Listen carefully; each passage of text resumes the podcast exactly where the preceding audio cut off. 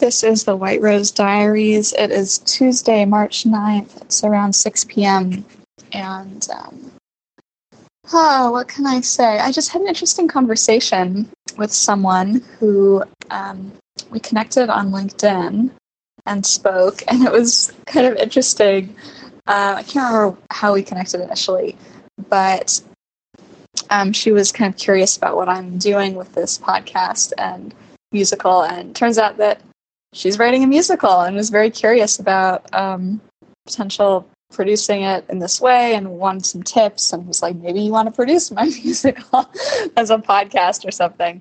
So um, it was just kind of funny. I, I, don't know that i do or can or you know i told her I, I have like two months experience doing this so i'm really no expert or authority but um, it was just kind of neat to even have that be a thing that was discussed. So that was kind of cool.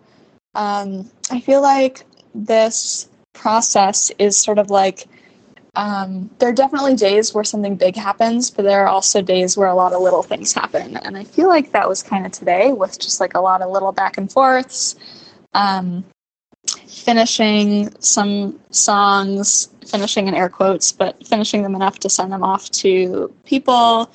Um, I think with a lot of the it's getting to the point where there's just like a lot of little details and pieces, and I'm starting to kind of have my own running list of what are the things that I need to check in on with people to make sure that everything keeps moving and things haven't gotten stuck in the process anywhere. Um, but tomorrow I have a meeting with a new cast member who I'm really excited to talk to.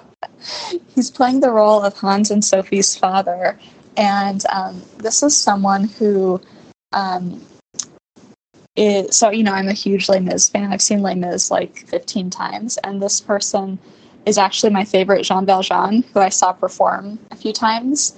Um, he's been in the national tour and on Broadway, and just a phenomenal singer. And um, pretty sure I actually like wrote a fan letter to him when I was in high school.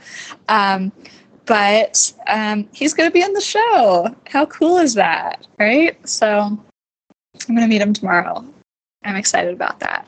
So, yes, on the whole, things are going well. I am trying to enjoy the process as it continues to stretch itself out, basically, is what's happening. Um, but it's all good. And uh, yeah, we'll see what tomorrow brings.